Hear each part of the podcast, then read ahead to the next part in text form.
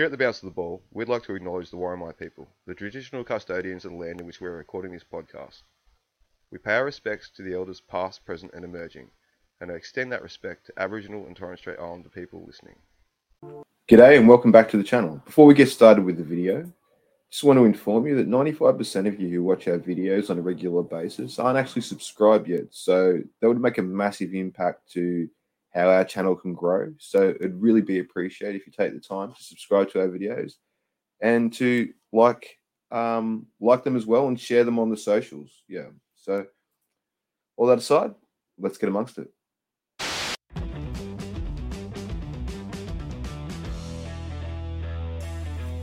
Welcome back to the Bounce of the Ball. This is the NRL Talk Show. So, this week we are talking about round 16 results. God save me. Uh, we're also going to have a look at the origin teams that were selected and released today, I believe. We're also going to have a bit of a chat about a Buzz Rothfield article. So, we're going to have that over at Tigers Talk at the back end of the episode. Okay, so without further ado, let's get amongst this shit.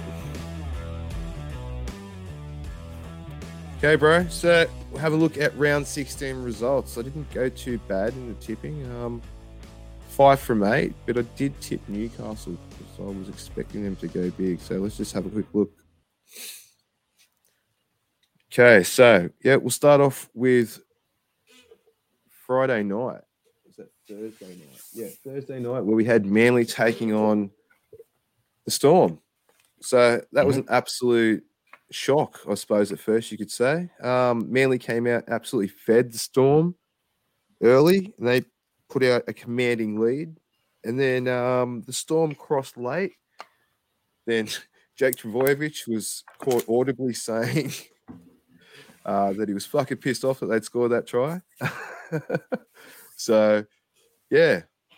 And then Melbourne Storm decided to make an absolute game of it. Um, Ryan Papenhuyzen made up for his shocking start of the game for all the super coach points and um, cut absolute sick in the dying minutes of the game to, yeah, get it kind of close. Did you catch Mhm. the game at all, mate? Yeah, I did actually. Um, the Storm were messy. Um, I haven't seen them make that many mistakes during a game before. They played like the Tigers. It was disgusting. wow. Uh, okay, I have no words about that one. But yeah, just lots of basic errors, knock ons, just not, yeah. Passes going over the top of people's heads. It was just a weird game by them. It just looked, they're just out of sorts. I don't know what's happening there at all. Papenhuyzen was shocking for the first 60 to 70 minutes of that game, I'd say. But um Yep. the last two minutes he switched it on, you know what I mean? And like they got within six points, and then he made a bizarre, bizarre choice to take the ball out at the end instead of having a crack at going short side and I don't know. Did you see that? No, I don't remember that play. Very, very dying um, phases of the game. I might have just I think. Anyway, I think I might have just given up on paying attention to it, in all honesty. But um, well, got down to that last second, last play. There was seconds left, and they were six points behind. And I think there was just a gap down the sideline that you know he could have had a crack at, and he decided to take the ball out. mm, Yeah, I, I don't know if I, yeah, I have to rewatch that, see it again. But yeah, it just seemed odd to me that like you put all that effort in to just have a bit of a, to just take the ball out right at the death. it's one of those things you, you just think you just can play till the very end. Eh? Like just try. You they had nothing to lose. Yeah. Yeah. Yeah. Anyhow, that took us on to Friday night where we had um, Newcastle Knights play host to the Titans. Now, Knights put on an absolute show. They both their edges went ape shit, I suppose you could say. Edrick Lee finished with five tries, and Dom Young got a hat trick himself.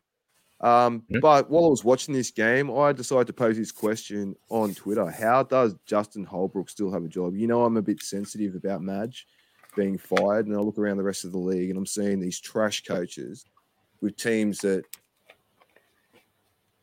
yeah, are objectively better. Like they have Tino and um uh, the other big barnstorming Fifita in their team. You know what I mean? Like they've got some amazing Dave players. in Fifita. that. They've got Wallace in there as well. Like they've got a strong team, and he actually got pinged for that terrible tackle on the weekend. Um, but Oh, that's a Yeah, that I don't know literally a what career excuse- ender. that was horrific. That young bloke's lucky he didn't get his neck broken from that spear tackle. It just everyone worked out in a terrible position from that. But like I'm saying, like I, I, the ill discipline in that team with it, the coach has to have some level of culpability. Like I did Mhm. have one of my um, mates who's been on the show a few times respond because he's a good coach, and I'm like, oh, is he though? Yeah, that's, that's pretty much all I can say, bro. Like from what I'm seeing, he's not that good a coach, hey, and I don't think he deserves to keep his job. When I'm seeing some other people who are losing their job around the league, they're losing jobs expected to do wonders with shit rosters, where he's got a roster that he made the top eight with last year, put on a bit of a show, and this year he has no excuse for going this far backwards. They're currently running last. After next, after this weekend, they will be in second last because there's no way that the Tigers are beating Parramatta, and Mhm.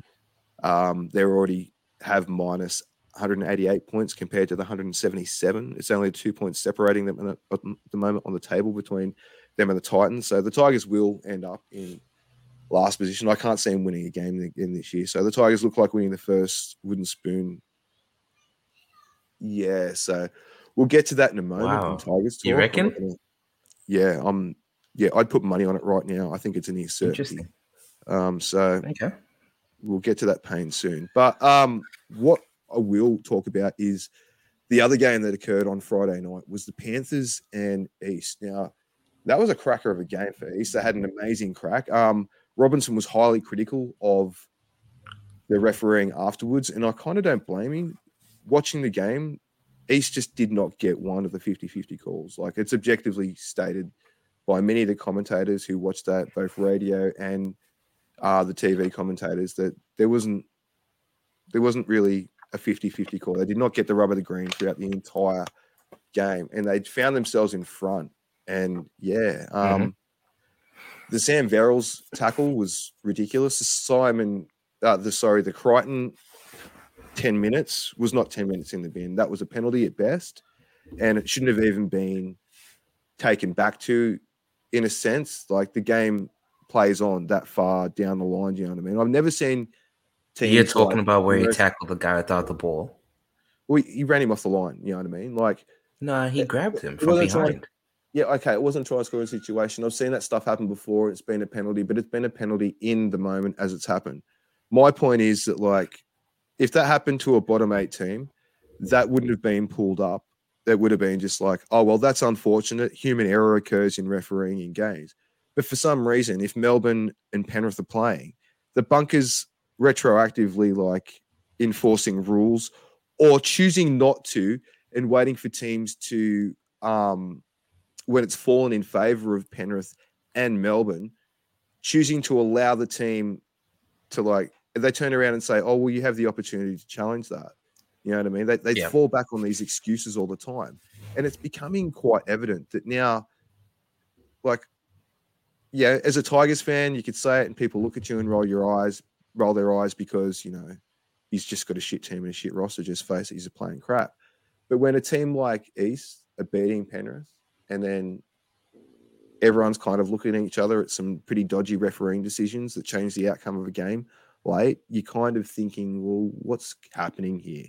You know what I mean? Like, who who- who is it? Like, it's kind of becoming an objective reality that the top four and even top two teams are officiated at a different with a different assumption, Okay. I suppose, of standard. So The other teams in the competition.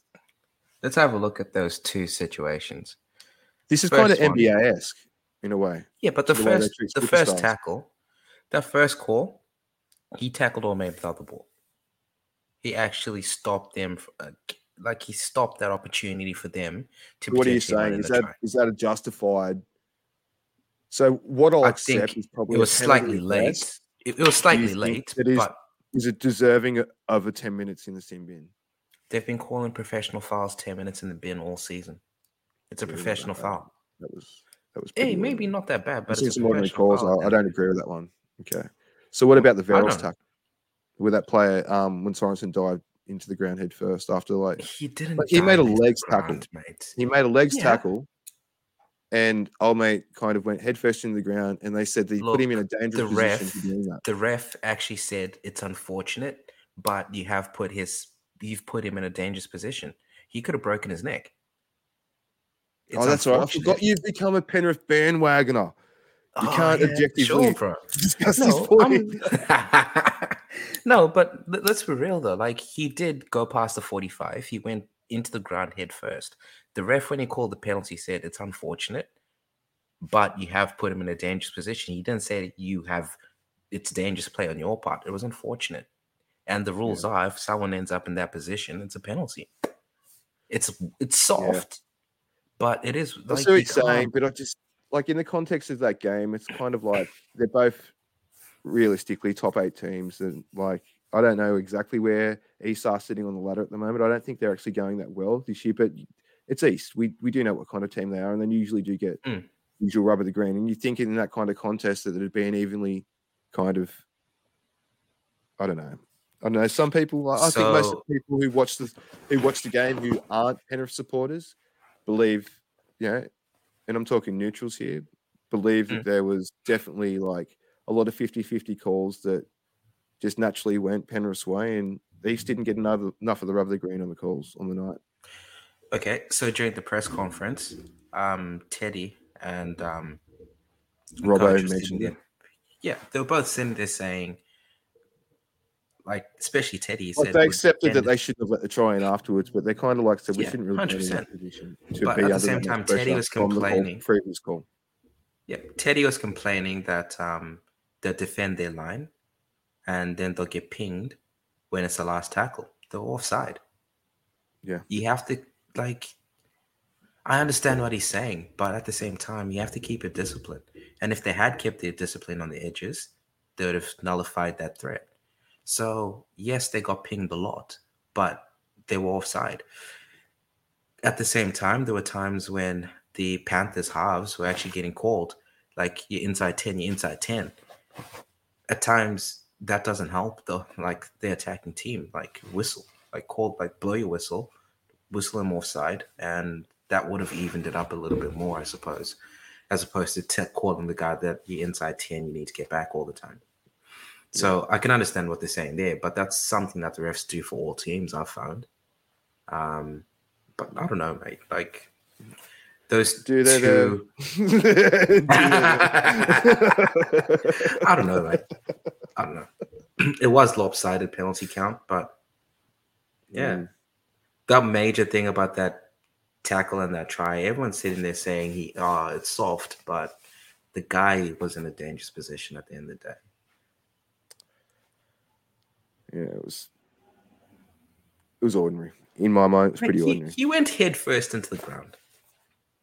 Okay, we won't get stuck. in might- I thought that East were meant to unfortunate it. the night. Penrith did fight their way back, so I did tip them. So it was kind of handy for me that I got a tip there, um, as you can see. So um, that made me three from uh, two from three, because I Mhm. did not tip Manly, as no one in their right mind would have, unless they Manly. were a diehard Manly fan.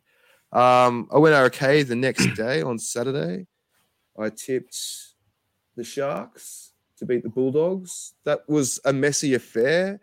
The rain just It would not an stop and it would not game. filter off the field. It looked like it was a game played in the 80s at one point. Um, It was quite awful. interesting. I know, right? Um, then the Cowboys got the better of the big brother uh, Broncos. Then South Sydney put on an absolute show, um, and Latrell, Latrell Mitchell and Alex Johnson played extremely well. Um, it's kind of led us to some controversy we'll get to in a moment. Um, yeah, they really put a number on Parramatta. So Parramatta's hopes of Mm. contending this year are looking more and more sparse. They, they managed to beat the teams that kind of really, really matter, but you've got to beat these other teams to get there in the end, don't you, to play these teams? So You did. they just don't seem consistent enough at this point. And I feel for para fans, not at all. I'd like to apologize for absolutely nothing. Oh my goodness. Talk about being a salty, salty Tigers fan, eh? Uh, Clint Gutherson is the greatest flog in rugby league. Anyhow, that takes us to the next day. Um, so we'll talk about Latrell in a minute. He had a great comeback from injury. Um, wish he crossed the line, but it would have really helped me with my multi that I had on. I had a terrible weekend with the multis. Even is it even Izzy let me down, bastard. Anyhow, um, I told you. When's the last time Izzy actually stopped someone? uh, three or four fights ago, I was I thought he was due. I thought he was due, but I should have known better. I just got a bit greedy, man. I, I, I just tried to bite a bit more off than I could chew. Um, so we'll get to that. We'll get to that. But the next day we had the Tigers heading over to New Zealand to play the Warriors. The Warriors playing their first What home a game, in over a thousand days. What a game. It was okay if you're a Warriors fan. It would have been an amazing game to watch. But for the Or Tigers fan that we had,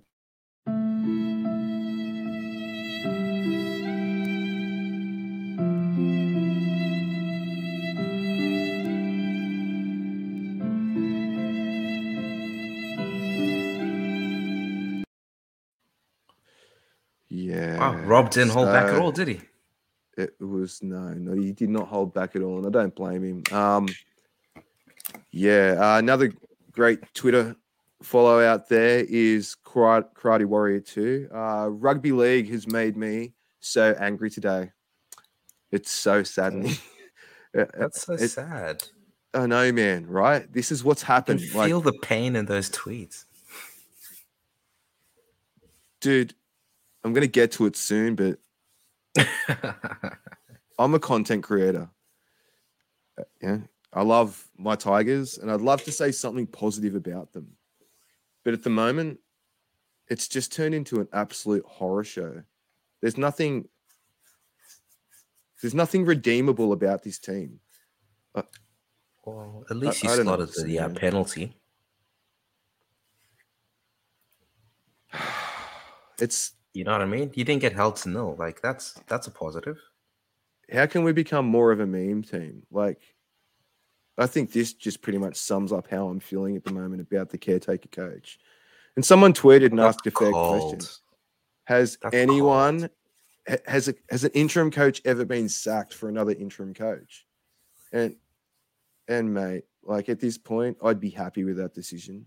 But I'm not going to dwell on Sack this another too much longer because we're going to have a big crack about this in Tigers talk in a minute. So um, yeah, on with the next final game of the weekend. It was St George and Canberra. Now that game ended in a little bit of controversy.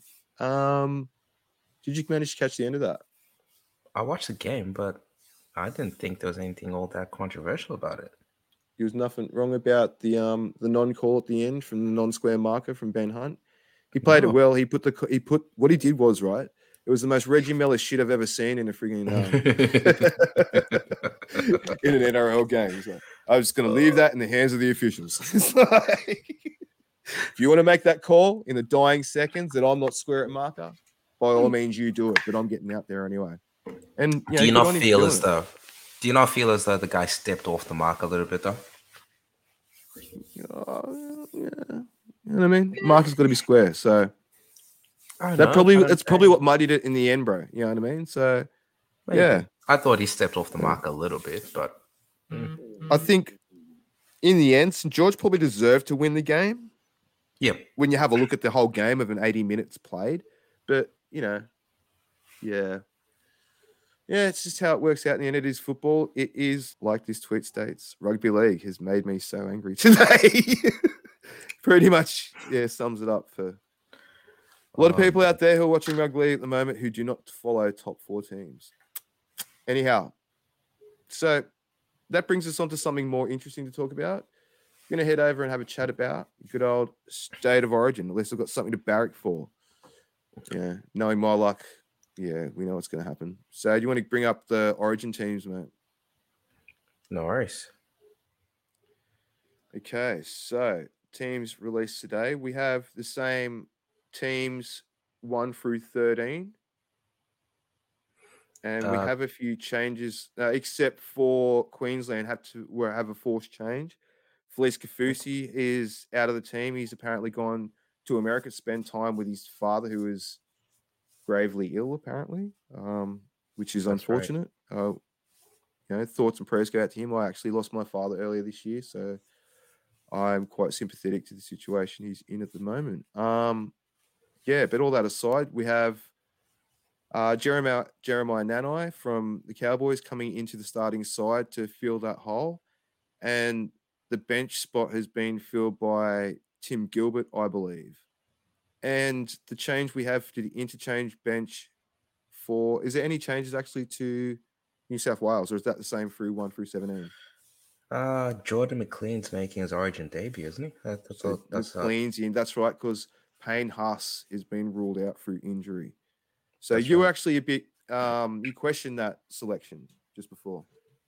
Oh, I was just asking the question. Um, because if we go down a little bit, they've got Jacob Saifiti back in the reserves. Um, guy who was an incumbent Origin player. I thought they would have gone for the experience, um, as opposed to someone making a debut in a big game like that.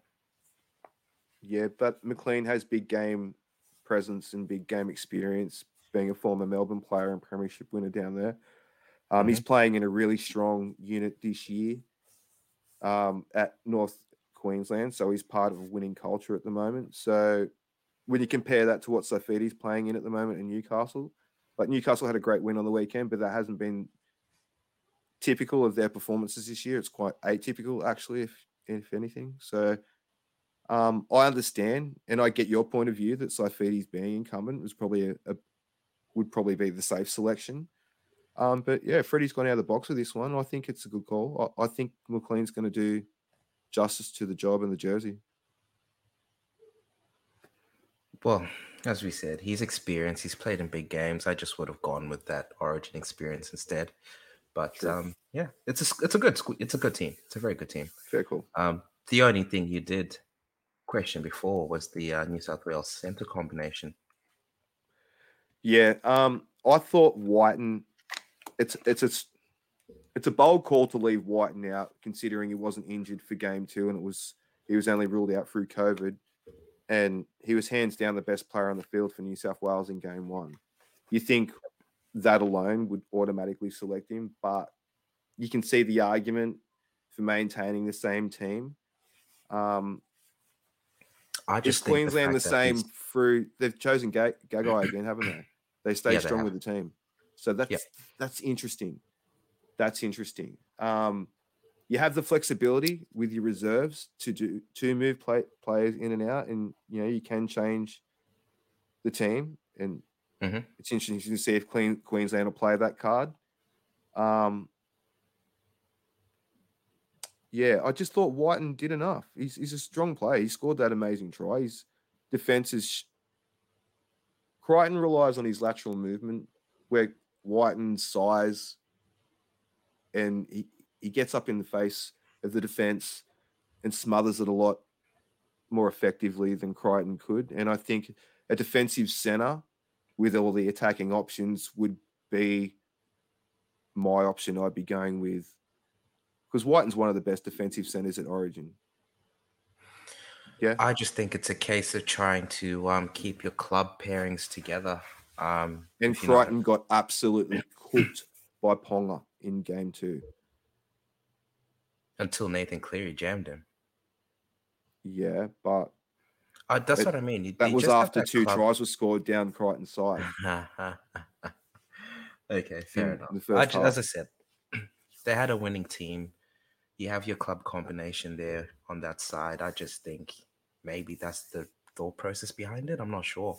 You got Cleary, you got Crichton. I'm not sure. I, I- that's what I'm thinking. Entirely. All analytic studies of the game these days highlight that consistency and and continuity in players is how you create hmm. longevity in you know in winning and performance in teams. You know, if these players play with each other, then you know intuitively they're going to freaking They understand win games together because of the combinations that they play from their understanding of each other's play.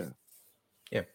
they train together all year, so it makes sense. Especially with the limited time they get together in Origin camp and so on and so forth. That's that's just how I thought.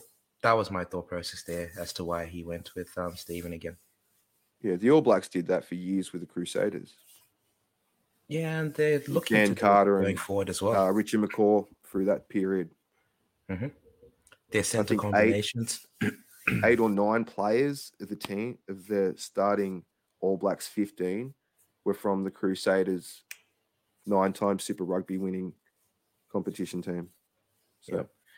and um, that's when they went Ma'a Nonu and Umaga in the um center combinations. It makes Dan sense. Carter and Richie McCaw and Yep.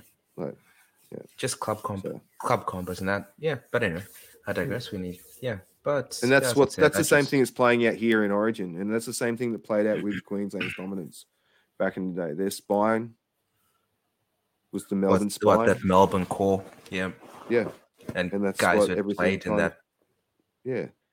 came together well. So yeah, it makes sense. You That's got the best team of the best team of the competition at the moment. Maybe just try to keep them together. Who knows? They even had Bellamy coaching against that core team, and he still couldn't formulate a plan to stop his own core. How's that? Yeah, it's it's weird, isn't it? Like the- Um, the coach you call it just proves how much the core was the coach of the team, and Bellamy is just a management of players and a and a, I- and a enforcer of accountability and structure within the club. I think Bellamy would have won an Origin series if he'd gone again. Oh, for We sure. If that he coached it far now, he'd be flogging teams 50 0. The level Yeah, of accountability he has for his players, and he'd instill in them within that short period. Yeah. Right. I just think we. we But he'd be coaching against his team again. He'd be coaching against Mun- against Munster and Grant and all that. Like still, no Yeah, matter what he true. does, man, he he creates Melbourne's. He creates any dominance that Queensland has with his structures He's had a good. Melbourne. He's had and a great run because as coach, hasn't he? yeah, and this is how, um, you know, he turned down the Tigers gig. Oh, did he really? That's how Tim Sheens was the Tigers coach.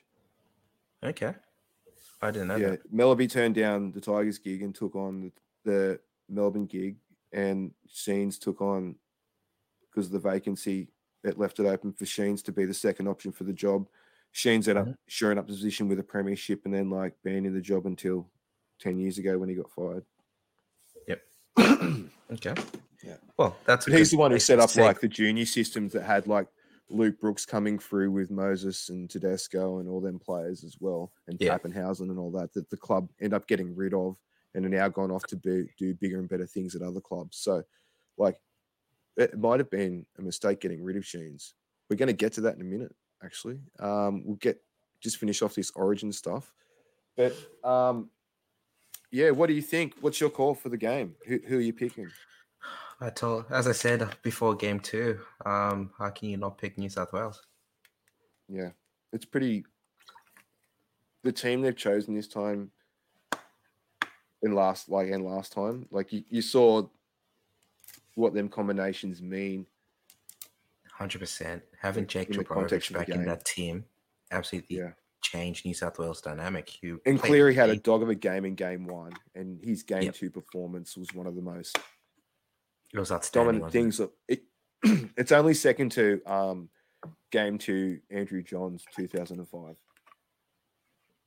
Yeah, that was the one time I'd ever seen New South Wales win Origin. Joey's 2005 is the single-handed greatest performance I've ever seen by a player ever in a football game. Um, the standard he set for that team in defense and then went around and just tore them apart at the other end in attack was, yeah, it was one of the greatest things I've ever seen in my life, mate. One of the greatest things I've ever seen in my life. Yep, that was a good game. Oh, it wasn't just a game; it was that single performance, man. No one else was on the field that day. It was just like they were just all spectators to what Joey Johns was doing. I, you know, I'm I'm not a massive, huge fan of Joey, and I know that's like sacrilege even like saying that, but I have to admit that was the single single greatest performance I've ever seen by a football player. I've never seen someone dominate a game with like, you know, there's 26 blokes on the field, but one person basically having the ball on a string and no one else could even consider doing what he was doing with the ball. So There were those games that Greg Inglis took over during Origin as well, where he absolutely blitzed. they were huge and they were like this big dominant force. I get it. But it was ridiculous. Just manhandled. It looked like men versus what, boys. what. Joey was doing around everyone and just it's like he was forcing them to do stuff with his mind. I don't know, dude. Like, yeah, when halfbacks start making you do stuff before, and, and they know you're going to do it, and you just watch the whole thing happen, it's kind of scary. and you can't stop And- it. And and he had the ball in utter string too, man. Like his Mm. kicking game that night was nothing short of perfection. As a I said, if he hadn't played a single, a ball never stopped short of or, or ran long or did anything. It was just a game of millimeters. It was just one of the and, and like I said, it was the first game he played all season. And you can see where we are in the season. Game two was only played a week ago, right? And this is Yep. 15 rounds into a season. Now I think it's a similar time frame back then. So Andrew Johns not playing a single game all year, then coming in first game of the year, Origin two. what's that? He That's may have played one or two and, be, and missed that much. Correct me if I'm wrong in the um, comments, please, by all means. Yeah, by all means as well. Jump in the comments and like, yeah, add some ideas about what you want to hear us talk about. Anyway, so game three is played on Wednesday night. It's going to be an absolute cracker. So it's 10 days away at this point, I believe. Nine to 10 Uh, days the, away. the, the 13th of July, I believe it is. There you go. So, yeah, that's a week. Yep. going to have a bit of a build up. So one of the things that did happen was after the Souths game, uh, there was all this talk about seeing how Latrell Mitchell would pull up, and he's Mhm. chosen to decide he's not playing. Now the thing about that is that um, if you're eligible to play Origin and you've been selected, uh, then by the law of the game you have to play. So by Okay. saying that he's not going to play and opting out before selection is a smart move. It's brave um, because he's opened himself up to be fined now by the league, possibly, and suspended for a game because of his Do you not eligibility play. believe that? Do you not believe that him and Fittler sat down and actually discussed this before the game? And regardless as to how he played, he may have been told that, mate, I want you to get a few games under your belt first before you come back into the Origin arena. Um, well, listen, if that was the case, then Latrell wouldn't have had to opt out. I think Latrell was going to be picked. And he's Mm, chosen sure. and told Freddie, listen, I, I don't know, brah, okay? I just want to focus on the team here. You've got a good enough set of boys there. You smashed them game two. I'm going to opt out. And the Mm. thing is, he's not allowed to opt out if he's eligible to play and he's fit enough to play, which he showed from his last game he is, then he should play. The only way he can't play is if he's injured um, and he's been ruled out. So I don't think we've ever had this situation before. But that's what I'm saying. I'm pretty sure him and Freddie have sat down before. Did this happen with Nathan Lyon once? Not Nathan Lyon. Uh, what's his name? Jamie Lyon. Um, I'm not sure.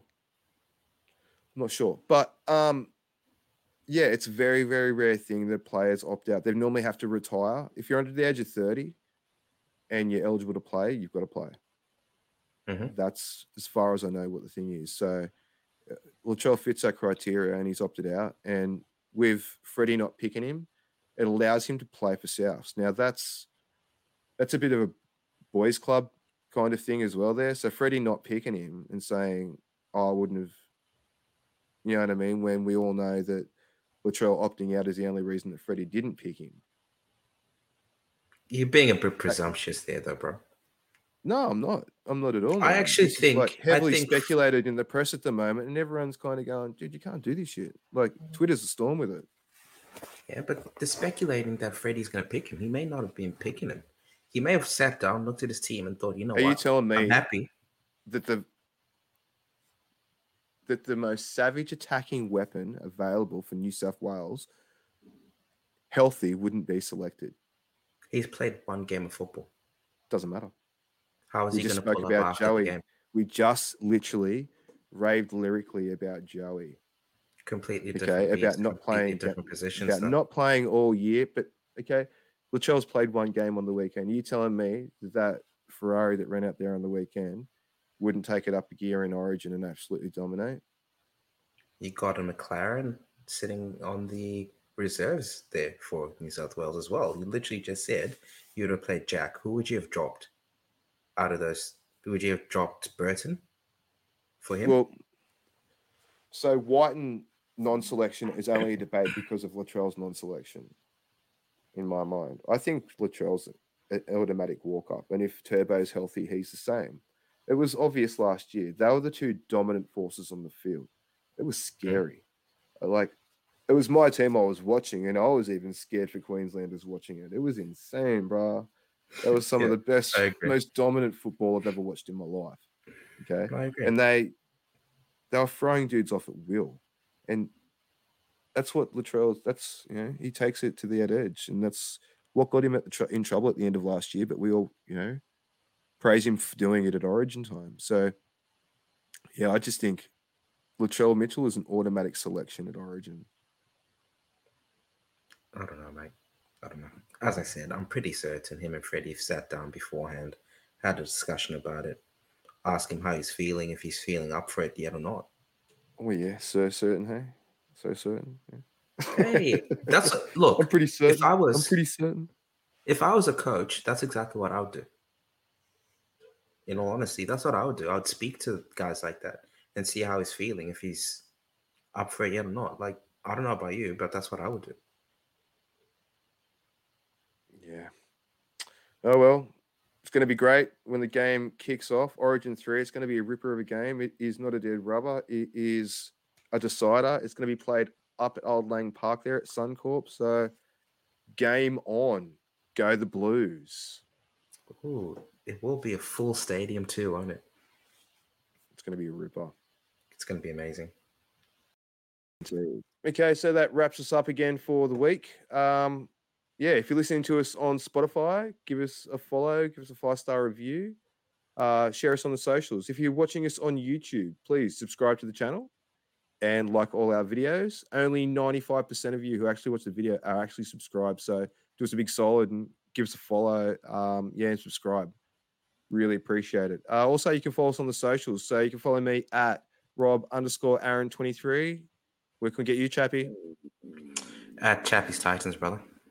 Okay, and you can also follow the podcast at TBOTB Podcast on Twitter.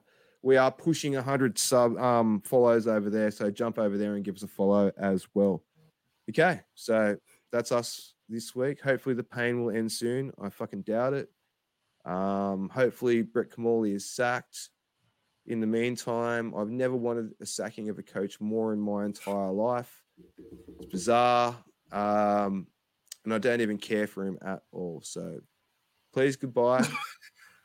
and yeah, please stop us from feeling this pain. We'll see you later, guys.